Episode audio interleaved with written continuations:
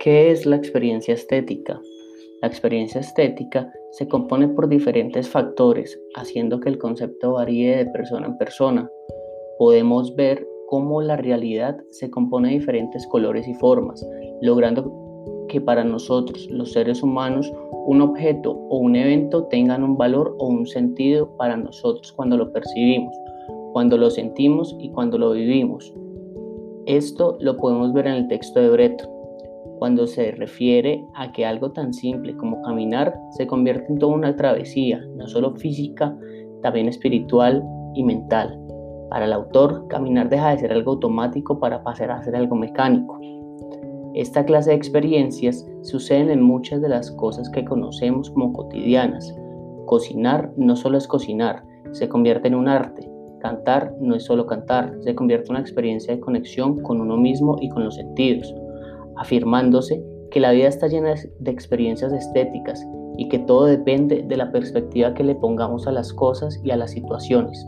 Asimismo, no solo se pueden considerar las cosas artísticas como estética, las simples experiencias sensoriales terminan siendo eso. El escuchar el canto de un pájaro, el ruido de la ciudad, el silencio, todo eso termina siendo experiencia. El hombre por propia naturaleza, antes de hablar, aprendió a comunicarse y a expresarse, lo que, lo que sentía por medio de los instintos y los sentidos, lo que hace que esta sea su primera experiencia nata y que de ahí se deriven el resto de experiencias que tendrán en la vida y relación con los objetos y con los momentos. Se puede ver cómo para cada persona el mundo significa algo distinto, desde una perspectiva racional o emocional. Es decir,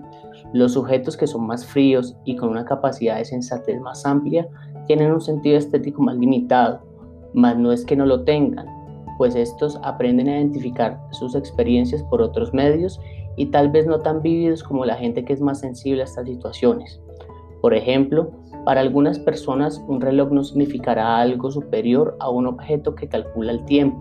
pero para otra podrá ser el regalo de una persona que aprecia o apreció y que tiene un gran apego por él o simplemente es el símbolo de las, de las casas que es la vida y cómo cada minuto se convierte en una nueva oportunidad de seguir viviendo. Por otro lado, en el área del arte, las cosas como el teatro y los poemas, las cosas que son consideradas hermosas a raíz de su estética y su estilo, no son solamente una experiencia de esta característica por el simple hecho de ser. Las personas realmente le dan esa estética y por eso un poema casi nunca va a causar el mismo impacto para una persona y para otra. Simplemente queda libre elección. Lo importante en ese sentido, en ese sentido que nos genera todas nuestras experiencias en el mundo, incluyendo las que tenemos frente a las obras de arte, ya que podemos sentirlas incluso antes de pensar acerca de ellas o analizarlas, haciendo que cualquier intento por conceptualizar esa clase de experiencias se desencadene necesariamente en seleccionar alguna cualidad en particular y por lo tanto no deja que se desarrolle todas las que hay dentro de la experiencia.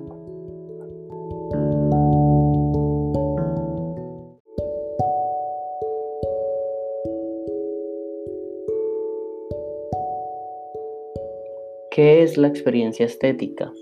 La experiencia estética se compone por diferentes factores, haciendo que el concepto varíe de persona en persona.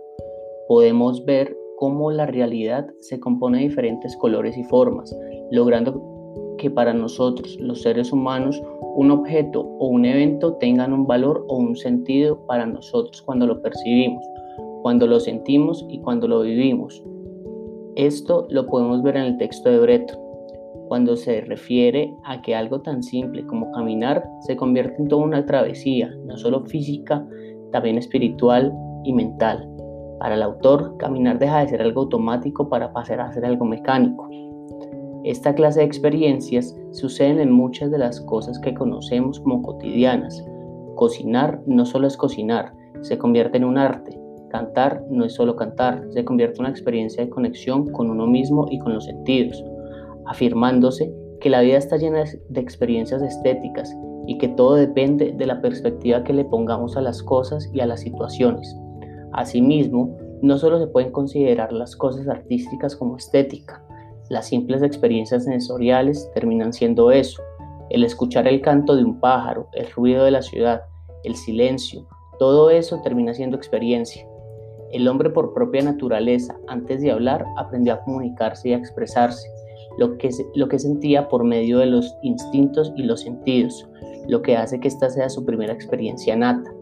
y que de ahí se deriven el resto de experiencias que tendrán en la vida y relación con los objetos y con los momentos. Se puede ver cómo para cada persona el mundo significa algo distinto, desde una perspectiva racional o emocional, es decir, los sujetos que son más fríos y con una capacidad de sensatez más amplia tienen un sentido estético más limitado, mas no es que no lo tengan, pues estos aprenden a identificar sus experiencias por otros medios y tal vez no tan vívidos como la gente que es más sensible a estas situaciones.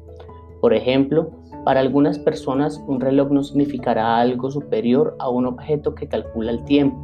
pero para otra podrá ser el regalo de una persona que aprecia o apreció y que tiene un gran apego por él o simplemente es el símbolo de las, de las casas que es la vida y cómo cada minuto se convierte en una nueva oportunidad de seguir viviendo.